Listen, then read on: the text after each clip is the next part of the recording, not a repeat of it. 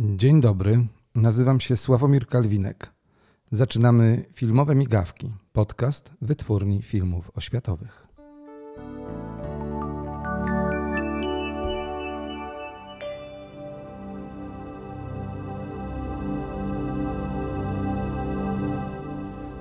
Filmowe Migawki to nie tylko rozmowy z twórcami związanymi z wytwórnią filmów oświatowych, znanymi w Polsce i na świecie reżyserami, operatorami czy innymi osobami związanymi z branżą filmową. To spotkania ze studentami Szkoły Filmowej w Łodzi, młodymi artystami, ale także z uznanymi twórcami i ludźmi zajmującymi się kinem. Dziś naszym gościem jest pan Waldemar Ludwisiak.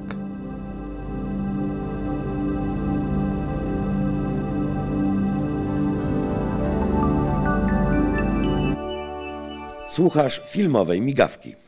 Waldku, będę się tak do ciebie zwracał, bo przecież znamy się od dawna. Kim ty właściwie jesteś? Dzień dobry, nazywam się Waldemar Dwisiak. Jestem no, nawiedzonym facetem, który zajmuje się kinem, kiną, właśnie kinem, historią kina okresu 1945-1951. Te daty są bardzo istotne. Ale no cóż, no, mam wykształcenie, jestem filmoznawcą, magistrem filmoznawstwa. Yy, ukończyłem również socjologię, jak i etykę na Uniwersytecie Łódzkim. Czyli jesteś wszechstronnie wykształconym człowiekiem, który nie pracował jako naukowiec yy, zatrudniony na uniwersytecie czy innej placówce naukowej. No właśnie tutaj to, to, to, co powiedziałem, to nawiedzony oznacza to, że to jest, nie jest treścią mojego życia. Ja zawodowo zajmowałem się kompletnie czym innym. Pracowałem w ośrodku badawczym, zajmowałem się obróbką metali. Natomiast hobbystycznie zajmuję się właśnie tym, co, co właśnie o czym dzisiaj będziemy rozmawiać, czyli historią kina. I nie jestem związany z żadnym ośrodkiem akademickim. Nie mam powiązań również, y, powiedzmy, z instytucjami, które zlecają mi wykonanie jakichś tam ekspertyz, czy, czy, czy, czy napisanie historii jakiejś wytwórni, łącznie z twoją, mimo że dostałeś ode mnie historię nową wytwórni filmowo-światowych. Y, po prostu hobbystycznie się tym zajmuję i, i właściwie to jest tyle. Nie chodzę po telewizji, radiu, prasie, żeby powiedzmy no, te rzeczy, które udaje mi się opisać na nowo, komuś prezentować. No ale teraz powiedz mi, po co zajmować się takimi starociami? Przecież to wszystko zostało już powiedziane, napisane, przedyskutowane, a nawet e, zapomniane. E, tutaj bym się nie zgodził absolutnie, ponieważ historia wpływa niesamowicie na współczesność. E, historia e, kina szczególnie, ponieważ ona jest zawsze uzależniona od polityki państwa, którym na danym, na danym momencie istnieje. I ona się powiela. Tak samo się podwiela z układem przedwojennym, tak i powojennym.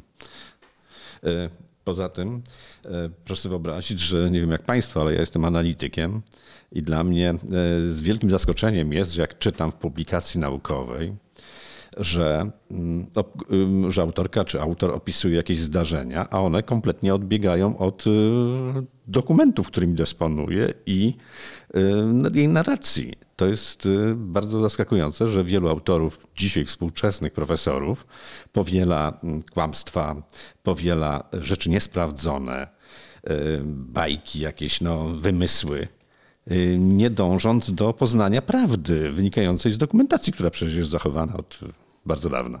A te wszystkie sprawy opisywali już m.in. Jerzy Teplic, Edward Zajczek, Tadeusz Lubelski, Janna Madej, Iwona Nowak-Zaorska, Henryk, Marek Hendrykowski, wielu innych, a ty mimo wszystko w tym się grzebiesz. No tak, ale wszystkie nazwiska, które wymieniłeś, one y, przedstawiały swoją historię na dzień, w którym oni, oni żyli. E, zwróć uwagę, że z tych, e, może poza, poza państwem Hendrykowscy, e, większość już osób nie żyje i dysponowali materiałem, który mieli w danym, danym momencie. Tu szczególnie pozdrawiamy pana Marka wraz z żoną, którzy nas odwiedzili, współpracują z Wytwórnią Filmów Oświatowych. Oni są znani z tego, że odkrywają najstarsze polskie filmy i opisują je. Chwała im za to, ale nie mogę się zgodzić z panią, z narracją pani Y, Henrykowskiej, profesor, która y, w swojej książce mm, o historii filmu dokumentalnego po prostu nie uwzględnia nazwiska Seweryna Nowickiego, jednej z największych postaci polskiego kina. Mało tego, założyciela wytwórni filmowo-światowych. Tego nie mogę zrozumieć, jak taki wybitny autorytet po prostu no, nie wymienia tej postaci. No ja cię tutaj powstrzymuję przed osobistymi wycieczkami. Porozmawiajmy teraz o konkretach. To znaczy, e, chciałbym cię spytać przede wszystkim o znaczenie Instytutu Filmowego. Co to był Instytut Filmowy i dlaczego był ważny? A dzisiaj jest właściwie mm, zapomniany. Instytut Filmowy y, w ogóle może, może, należałoby rozpocząć od y, wyjaśnienia w ogóle, co oznacza słowo instytut. Instytut to jest placówka badawczo-naukowa i edukacyjna, czyli cały kompleks zagadnień, którym może y, zajmować się dana instytucja.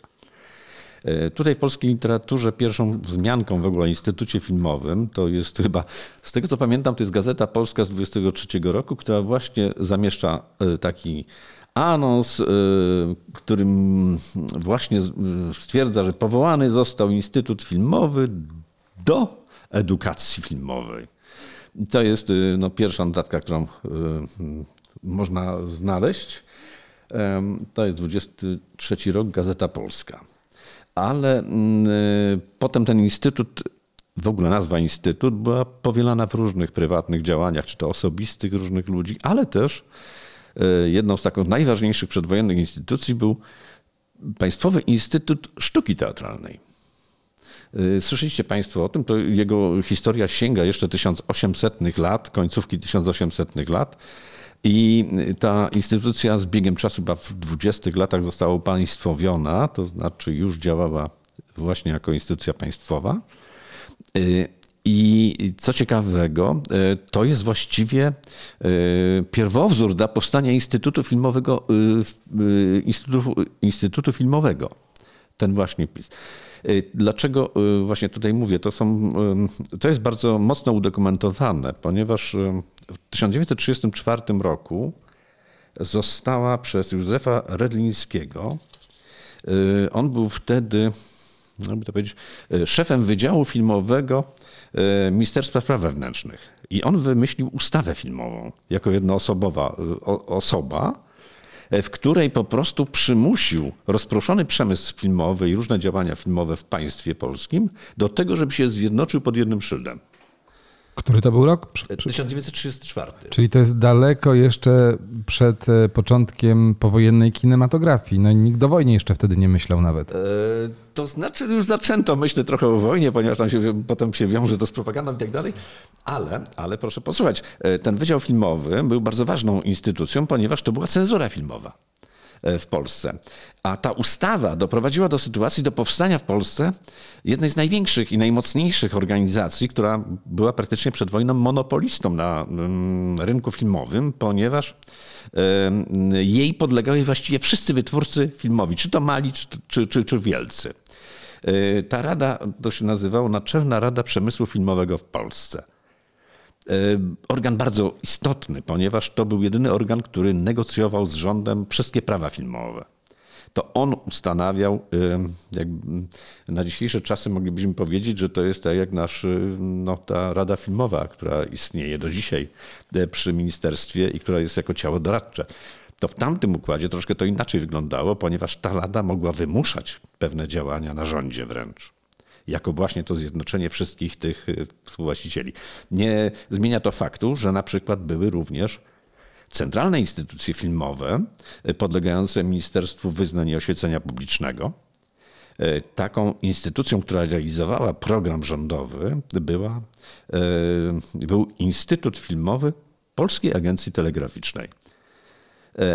On powstał w 1935-1936 roku, bo to data jest zmienna ze względu na to, że oni przejęli archiwa e, filmowe, filmów dokumentalnych, filmów szkoleniowych z Muzeum Wsi Polskiej, działające właśnie pod patronatem Ministerstwa Wyznań i Oświecenia Publicznego. I stworzono właśnie instytucję w celu kinofikacji. Tu bardzo ciekawe, ciekawe słowo, ponieważ pani profesor Madej po wojnie troszeczkę inaczej zinterpretowała to hasło. A hasło powstało przed wojną i ono jest bardzo istotne właśnie dla tego Instytutu Filmowego Polskiej Agencji Telegraficznej, ponieważ Instytut Filmowy miał się zająć przed wojną edukacją poprzez film. Czyli produkowaniem filmów na potrzeby propagandowe, turystyczne, ale również naukowe. Już wtedy, w 1935 roku, rozpoczęto właśnie tą akcję kinofikacji, wyrównywania poziomu edukacji na terenie całego państwa polskiego poprzez kina objazdowe. I to realizowano. E, to realizowano w bardzo mocny sposób, bo e, dyrektor tego Instytutu Filmowego Polskiej Agencji Telegraficznej, Seweryn Nowicki, zresztą bardzo ważna postać dla historii kina polskiego, był twórcą właśnie tej idei edukacji poprzez film. On jest autorem właściwie i motorem do tego jego działania, że wymusił na rządzie po prostu ulgi dla, dla swojej produkcji. Stał się monopolistą. Praktycznie wszystkie wytwórnie produkujące filmy przedwojenne, naukowe, oświatowe, prywatni wytwórcy, wszyscy właściwie, żeby wyjść na rynek, musieli mieć licencję filmów w kategoriach A, B i C, nadających się do właśnie do wyświetlania w kinach w całej Polsce. Co ciekawego, on właściwie wymyślił tę koncepcję edukacji poprzez film, ale na czaśmie 16 mm. I on wymyślił tą, tę akcję, że państwo kupi, kupowało projektory, które wynajmowało szkołom w Polsce.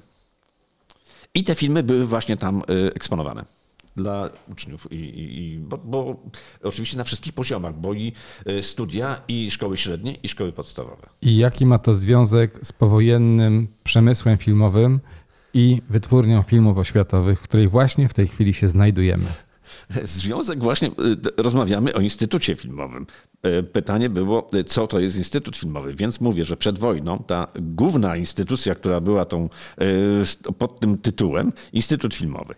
Co się wiąże z powojną? Proszę bardzo, 45 rok, luty, marzec 45 roku powstaje Instytut Filmowy w Krakowie pod wodzą Seweryna Nowickiego przy udziale Antoniego Górdziewicza, jego pracownika przedwojennego. I, nazwa nie jest przypadkowa. To nie jest tak, że to po prostu nazwa, która była taka przypadkowa. Nie. To jest kontynuacja. Absolutnie, przecież dysponujemy na dzień dzisiejszy dokumentem wystawionym przez Nowickiego, który się nazywa Memoriał, skierowany do dyrektora Wydziału Filmowego Aleksandra Forda, Ministerstwa Informacji i Propagandy, o tym, że on chce reaktywować przedwojenne działania i dalej prowadzić akcję kinofikacji poprzez film.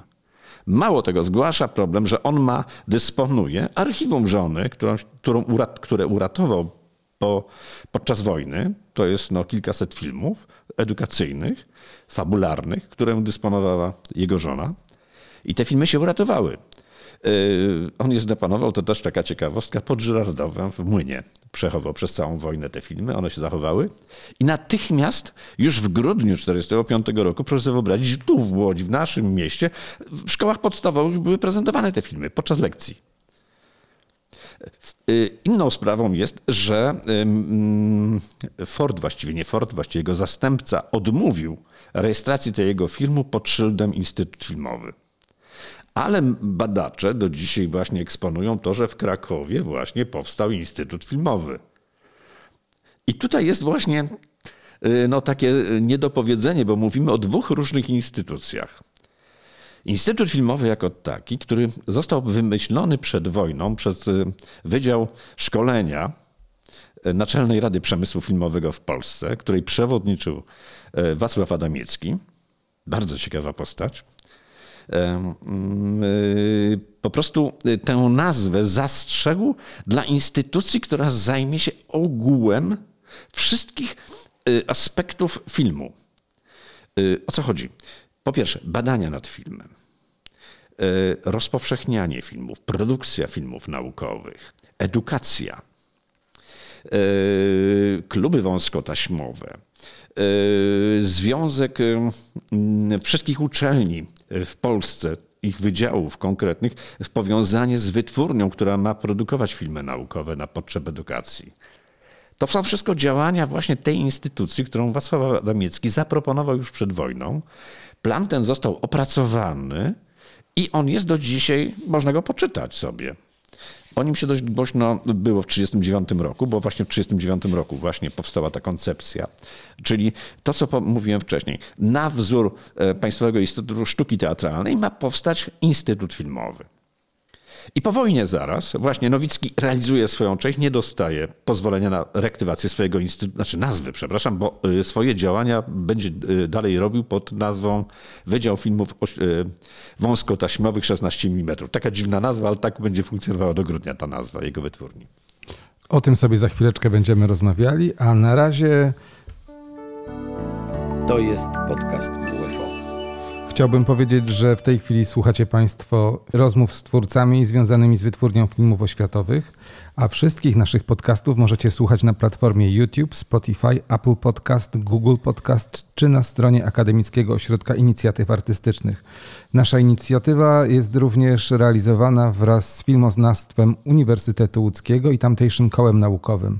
Odnośniki odnajdziecie Państwo na stronie wfo.com.pl łamane podcast lub w opisie odcinka. Słuchasz filmowej migawki.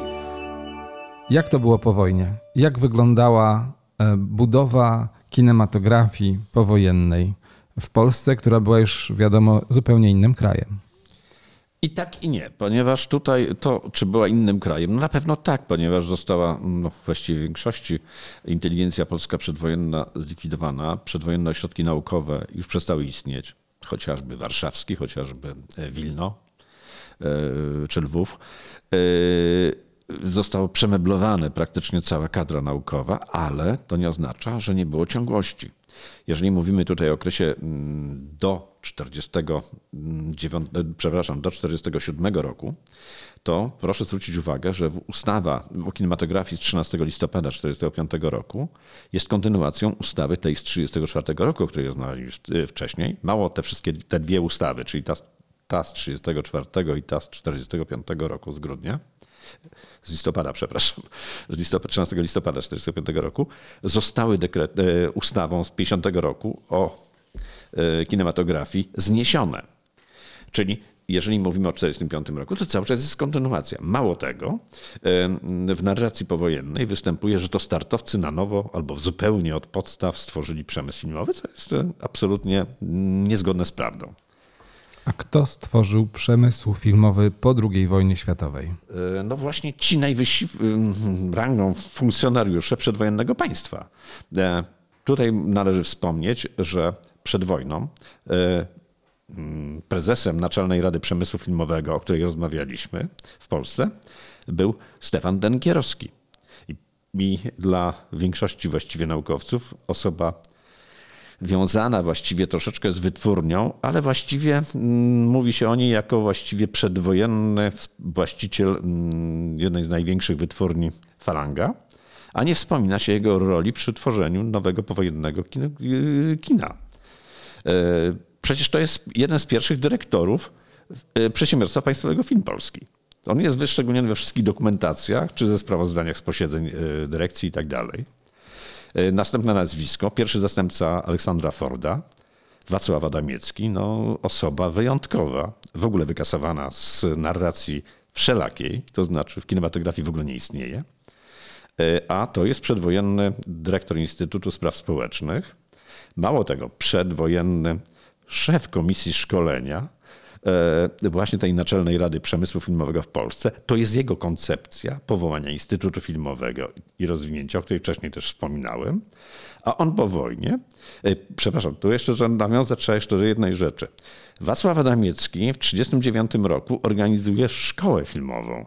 Jest jej dyrektorem. Mało tego, to on jest e, szefem E, Antoniego Bogdziewicza. E, w dzisiejszej narracji się od, zmienia tą narrację. Mówi się o właśnie o Adamieckim jako po, równorzędnym, raz się podaje równorzędnym, raz, że y, pod, ale proszę zwrócić uwagę, że w hierarchii Adamiecki był zawsze wyżej.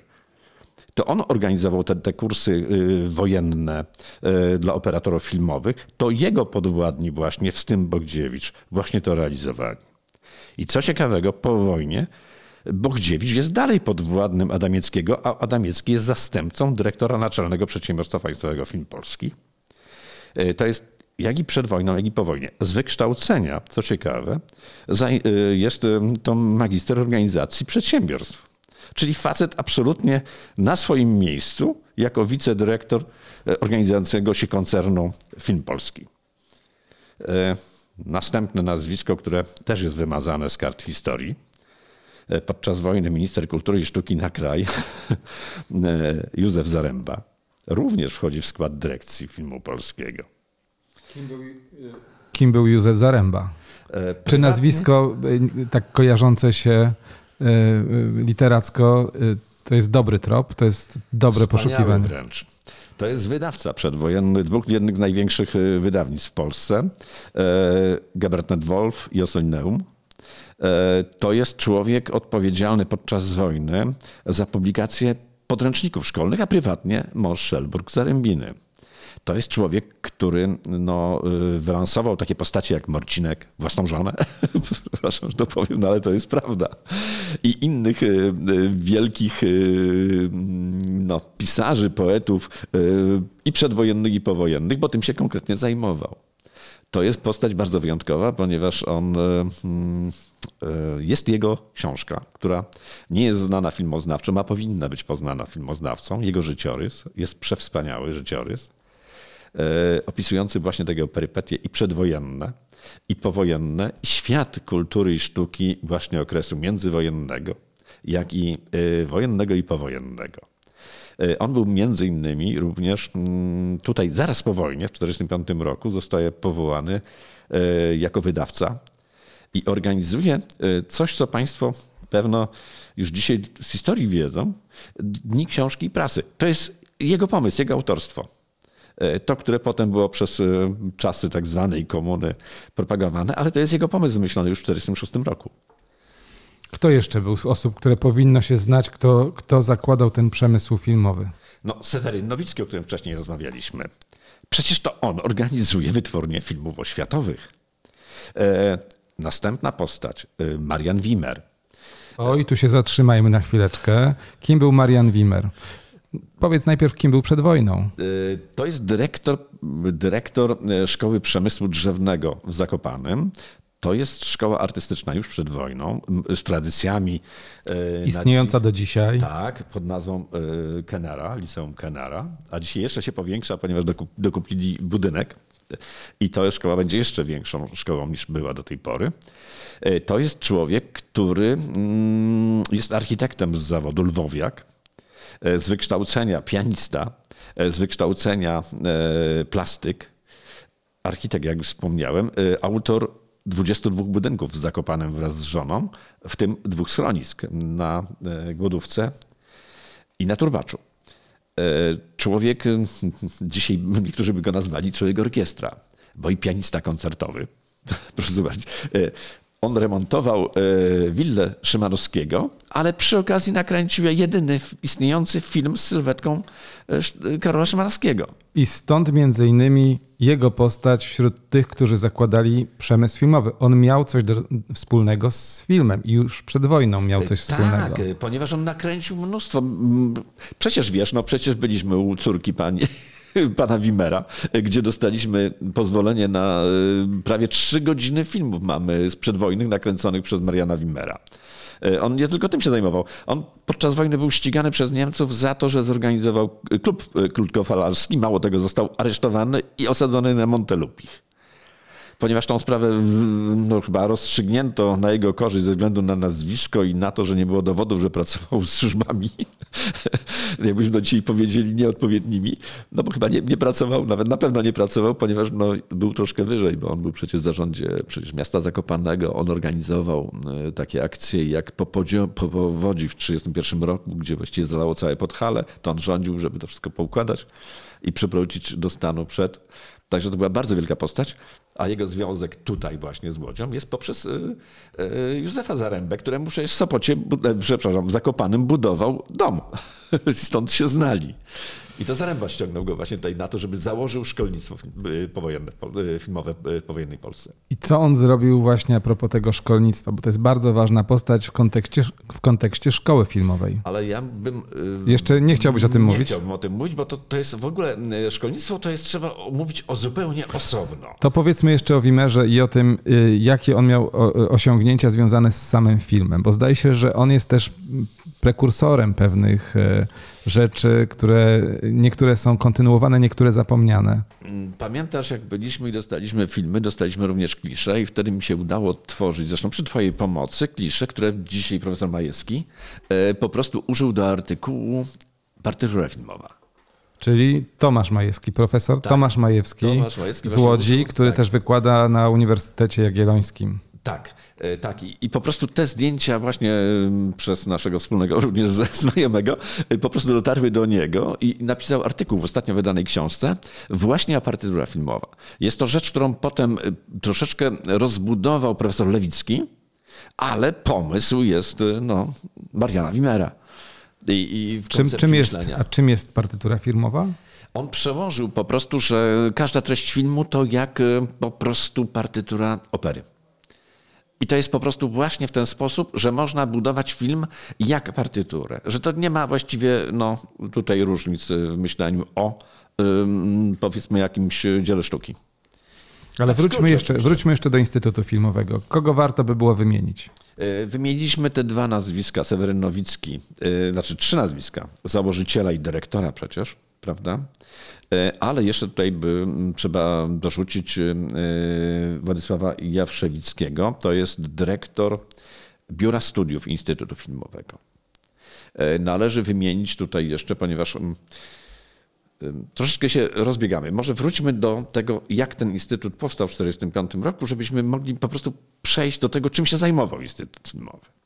Ten pomysł, o którym mówiłem Wacława Damieckiego, właśnie powołania Instytutu Filmowego, on zostaje mm, ugruntowany w ustawie z 13 listopada 1945 roku, y, którym uważni y, czytelnicy na pewno zwrócą uwagę, że film polski składa się z dwóch części. Części tej technicznej do produkcji filmów fabularnych i części intelektualnej Instytutu Filmowego. I to jest zawarte w tej ustawie. Z tym, że dla wielu nie jest to zrozumiałe, jak to film polski raz występuje jako nad, ciało nadrzędne, a potem jako ciało podrzędne. Tak właśnie, bo tak właśnie jest. Jest naczelny dyrektor, jest film polski realizujący i wykonujący wszystkie czynności potrzebne do zrealizowania filmu fabularnego, czyli atelier, scenariusze i te inne rzeczy, które są potrzebne do tego, plus zakłady produkcyjne i taśmę, i osprzętu, i tak dalej, i tak dalej, i tak dalej. To się mieści się wszystko w części film polski. Natomiast w Instytucie Filmowym wszystko, co jest związane w otoczce, szkolnictwo, biblioteki, archiwa, muzeum, e, kluby wąskiej taśmy, biuro badań itd., itd., itd. Te wszystkie rzeczy są po prostu w tej drugiej części. I to jest opisane w regulaminie filmu polskiego, właśnie który powstał w 1946 roku, już właśnie omawiający tą ustawę. Czyli tak szczegółowo, żebyśmy mieli tutaj e, wiedzę na temat, co jest co. Czyli film polski jako taki ten, który jest wytwórczym, jest niezależny, ale również Instytut Filmowy jest niezależny. Dyrektor Instytutu, e, dyrektor filmu polskiego nie ma prawa e, grzebać w statucie Instytutu Filmowego. Za to odpowiedzialni są jego dyrektorzy. I to jest bardzo charakterystyczne. On ma prawo sprawować nadzór. Mało tego, nie ma prawa powoływać ani odwoływać dyrektorów. On może sugerować ministrowi, ale to tylko minister ma prawo odwoływać dyrektorów.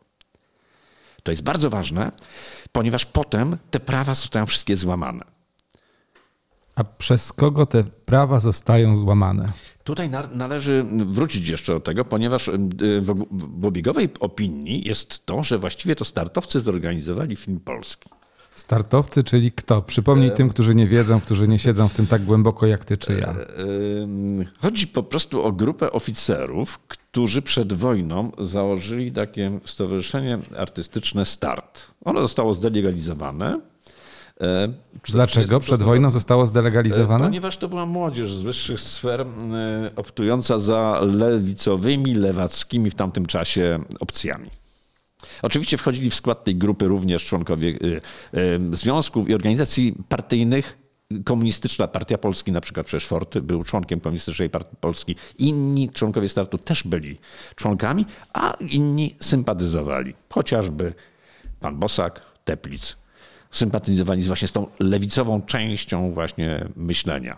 E, co prawda to jest też zaskakujące, bo większości ci właśnie ludzie to byli właśnie z wyższych sfer. Bogaci synowie przemysłowców i tak dalej. I tutaj e, no, ci ludzie właśnie e, tak. Ale co bardzo charakterystyczne, w pierwszym składzie filmu polskiego na 11 dyrektorów tylko czterech jest członkami startu. Mało tego, z tytułami oficerskimi. Piąty Teplic on nie ma, ponieważ 15 lutego dopiero dołącza do Forda jako do dyrekcji, a pozostali to są wysokiej specjaliści i to są ci, których właśnie wcześniej wspominałem. Tutaj jeszcze jedno nazwisko jest y, y, y, pana, przepraszam, moja pamięć nie zawsze zawodzi, ale chodzi o dyrektora tutaj na Pomorskiej zakładów produkujących oper tego. Ja mam je gdzieś, musiałbym pogrzebać. Mówimy, mówimy o Prekserze, tak? O Prekserze, tak. No, krótko mówiąc, to są, y, czyli tak, ja, ja, ja, widzę taką wizję, że przedwojenna inteligencja, ludzie związani z przemysłem filmowym, oni pracują, tworzą ten przemysł, po czym nad tym wszystkim jest grupa przedwojennych, lewicujących krytyków, filmowców, którzy że tak powiem, firmują i zmieniają potem pomysły na to, jak ma wyglądać film w Polsce. Nie, Nie? absolutnie błędne pojęcie. Jest rok 45, początek. Czyli powiedzmy mówimy od y, lutego, 19 stycznia Łódź została wyzwolona, więc mówimy tutaj o lutym, kiedy tutaj właściwie większość y, tych, y, no, mm, blokuje się tu większość urzędów państwowych. Jeżeli przemysł powojenny tworzą ci ludzie, o których mówiłem, prezes najwyższej, znaczy prezes Naczelnej Rady Przemysłu Filmowego w Polsce, e, Wacław Adamiecki, szef komisji szkolenia, też właśnie e, no, jedna z wysokich e, funkcjonariuszy, plus inni funkcjonariusze,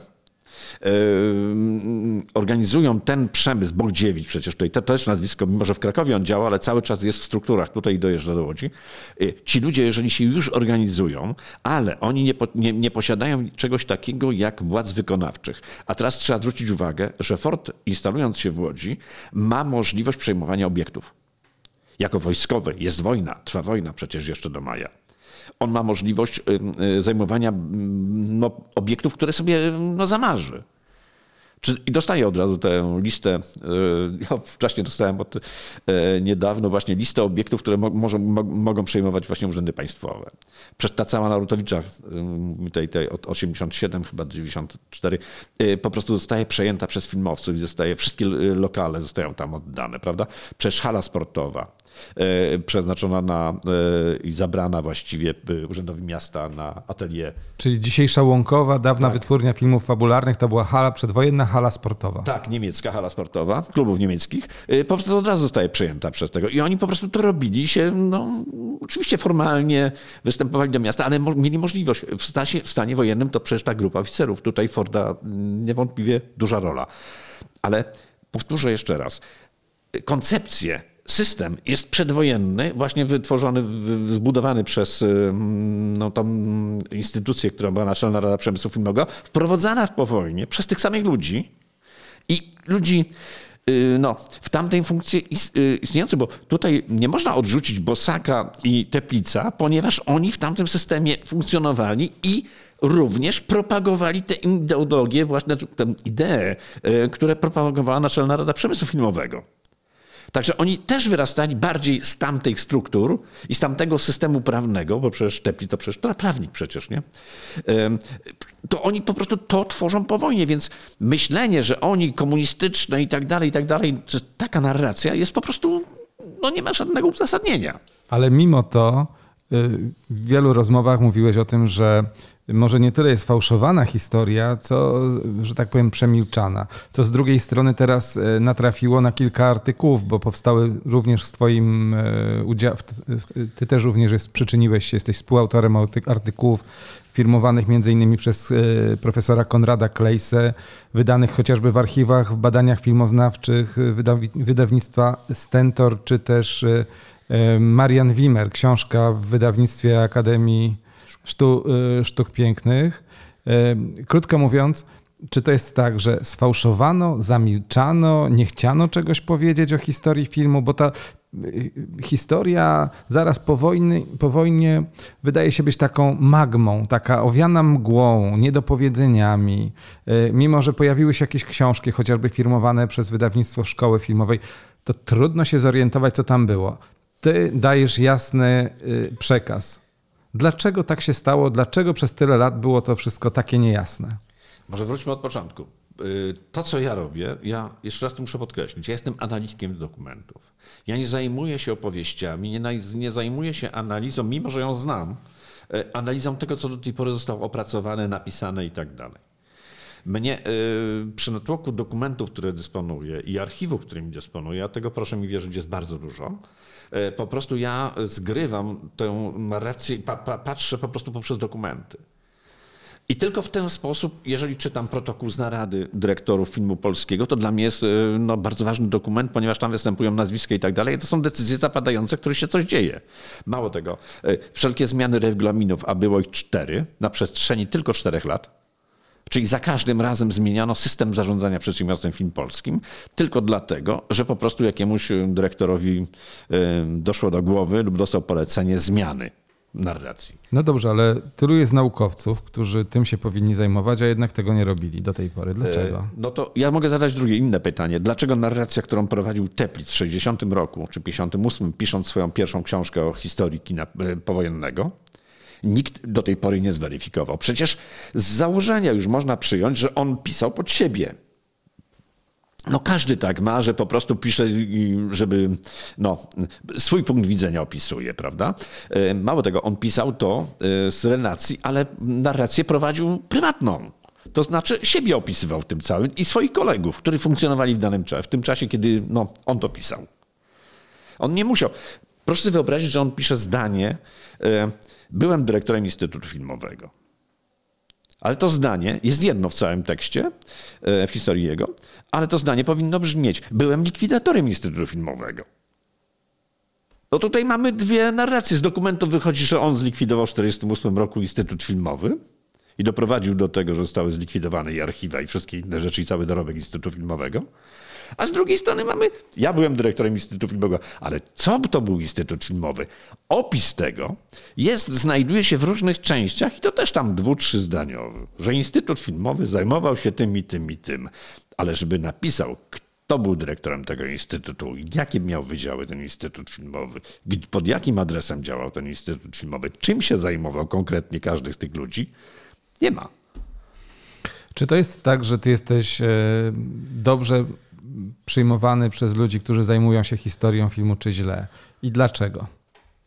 E, no jeżeli to jest bardzo trudne pytanie, ponieważ ja nikogo nie mam zamiaru atakować. Mnie naprawdę nie mam żadnych prywatnych tylko ponieważ środowiska nie, nie jestem w środowisku, ale pisząc zdanie na przykład, że e, dzisiejsza e, historia i opisana historia przez Wyższą Szkołę Filmową nie ma, nijak ma się do prawdy, prawdy wynikającej z dokumentów, jeżeli ja pierwszy dokument, który znajduję, który stwierdza, że 1 grudnia 1945 roku E, zostaje powołany Instytut Filmowy, a w ramach tego instytutu za rok ma powstać szkoła. I ta szkoła faktycznie powstaje w 1946 roku, 1 grudnia pod nazwą Wyższa Szkoła Filmowa.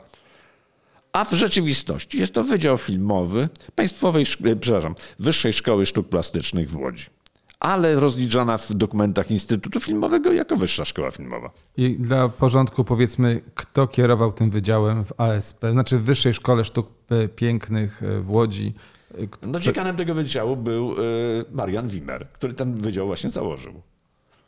Dlatego on był kierownikiem Wydziału Szkolenia od 1 grudnia 1945 roku. To jemu już podlegał, proszę sobie wyobrazić, kurs przysposobienia filmowego w Krakowie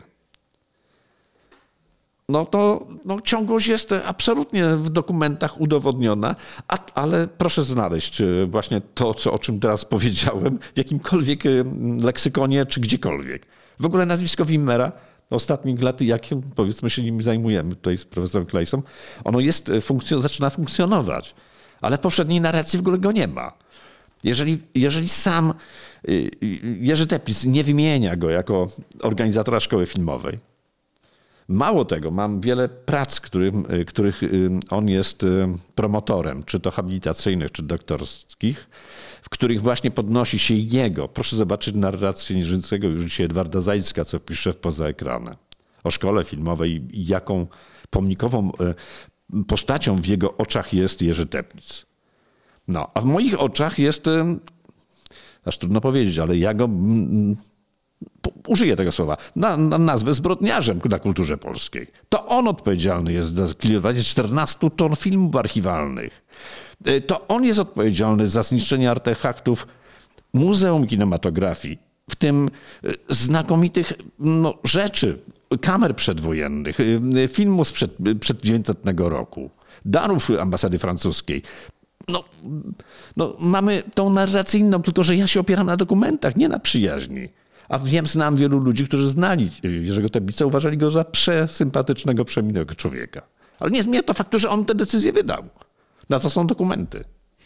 No dobrze, a teraz ja zaatakuję cię troszeczkę i powiem tak. Wiele osób traktuje cię jako pieniacza, człowieka, który burzy pewien porządek, raz y, ustalony, za człowieka, który ma, mm, jest podejrzewany o to, że ze względu na swoje, że tak powiem, proweniencje ideologiczne, sympatie, y, niszczy lewicowy, że tak powiem, dorobek związany z tym, czym był film polski. Czy to jest prawda, czy to jest nieprawda? Absolutnie nieprawda. Absolutnie nie jestem I to nie chodzi... Ja nawet nie jestem, nie, nie, nie jestem członkiem żadnego kościoła. Ja jestem może, nawet niektórzy mówią, że skrajnym lewicowcem. E, ja nie zajmuję się e, ideologią. No dla mnie ideologia, wiązanie ideologii z tym, co robię, no to jest absurd. Nawiedzony? Pewno tak, no bo jeżeli mówię to, co teraz powiedziałem o, Jerzy, o Jerzym Teplicu, osobie pomnikowej, zaznaczam, ona ma gwiazdę, na której napisano jest, napisane jest, że organizator szkoły filmowej. Ale proszę mi powiedzieć, jak on może być organizatorem szkoły filmowej, skoro on do szkoły filmowej trafił z Warszawy w 1949 roku i w 1951 roku sam składa podanie o zwolnienie, a spowodowane jest to tym, że trwa kontrola Najwyższej Izby Kontroli, której protokoły mam, w którym wyraźnie się stwierdza, osoba absolutnie niekompetentna do prowadzenia szkoły. Mało, to za jego czasów w szkole wprowadzono ideologię i socrealizm, e, czego skutkiem była śmierć jednego ze studentów. To za jego kadencji e, była w szkole inwigilacja. Przecież studentka została skazana za opowiadanie prawdy o Katyniu. Siedziała rok w więzieniu. Jaki rektor, jaki uczelni po, pozwoli po prostu obcym instytucjom ingerowanie w przestrzeń szkoły, w której takie rzeczy się dzieją? No, y, proszę mi powiedzieć, teraz jeżeli on półtora roku zajmował się, to jak on mógł zorganizować tę szkołę, skoro ta szkoła w 1949 roku już trzema rocznikami dysponowała? To zacznijmy, ile miał wtedy lat? W jakim był wieku? To jest około 30. No. A Wimmer miał już wtedy ponad 50 co napisał Wimmer y, budując szkołę? Y, Wimmer był teoretykiem sztuki. Od tego trzeba zacząć, ponieważ przy swojej tej wykształceniu, które posiadał, y, ta jego praca, która była, jest pomnikową, właściwie jedyną książką, którą napisał, napisał jeszcze parę artykułów, trzy dokładnie, jest to książka pod tytułem Perspektywa jako tworzywo sztuki. To jest facet, który przed wojną uczestniczył w takim projekcie, właściwie projekcie, mm, no, on jest prekursorem tak, tak zwanej e, drugiej mm, Przepraszam, ja teraz moja pamięć nie jest najlepsza, ale chodzi o to, że e, te style zakopiańskie też się zmieniały po Witkacym. I on jest między innymi właśnie w tej strukturze właśnie tworzenia tych nowych stylów, stylów zakopiańskich. Miał już jakieś akademickie stopnie, tytuły naukowe? Nie. On dopiero y, tytuł profesora otrzymał w 1947 roku. Właśnie na Akademii Sztuk Pięknych. Y, ale miał dorobek. Y, jego prace i jego uczniowie zdobywali nagrody w Paryżu w 1934 roku, w 1936 w Berlinie. Także po prostu prowadził szkołę artystyczną.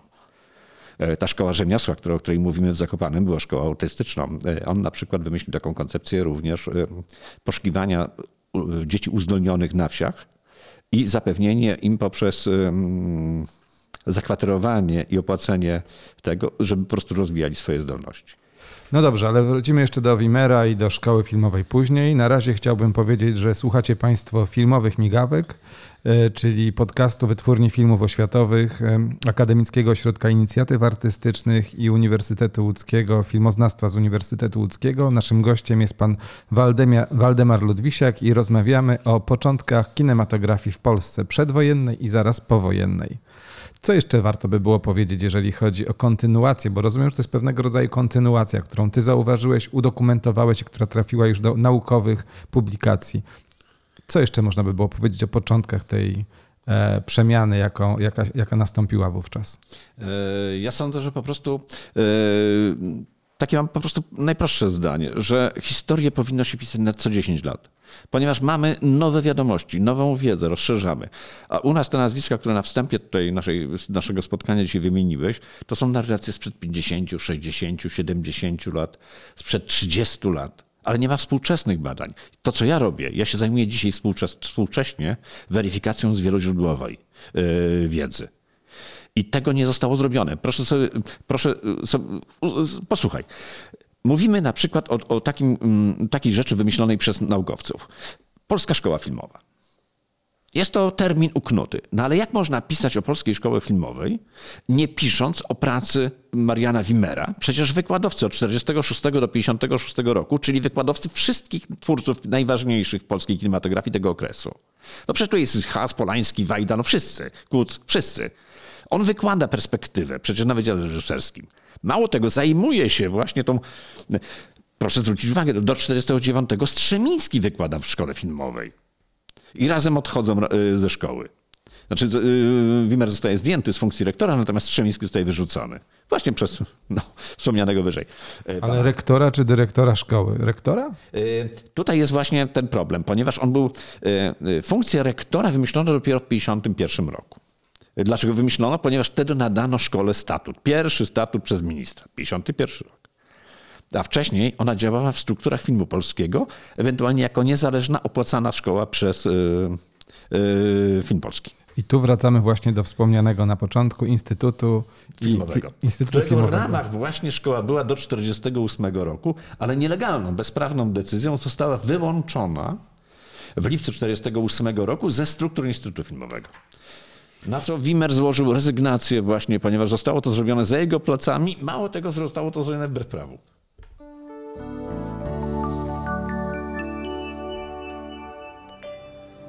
I właśnie tak zatoczyliśmy koło. E, doszliśmy do końca naszego dzisiejszego odcinka. Przypominam, że słuchaliście Państwo filmowych migawek. Ja nazywam się Sławomir Kalwinek, a filmowe migawki to podcast wytwórni filmów oświatowych. Możecie Państwo więcej informacji znaleźć na e, wodnośnikach e, przy naszym podcaście, które znajdziecie pod adresem wfo.com.pl łamane podcast lub w opisie odcinka. Zapraszam Państwa do wysłuchania następnych e, odcinków. Przypominam, że możecie je słuchać m.in. na YouTube, Spotify, Apple Podcast, Google Podcast, czy też na stronie Akademickiego Ośrodka Inicjatyw Artystycznych. Zapraszam na następne odcinki. To był podcast Filmowa Migawka.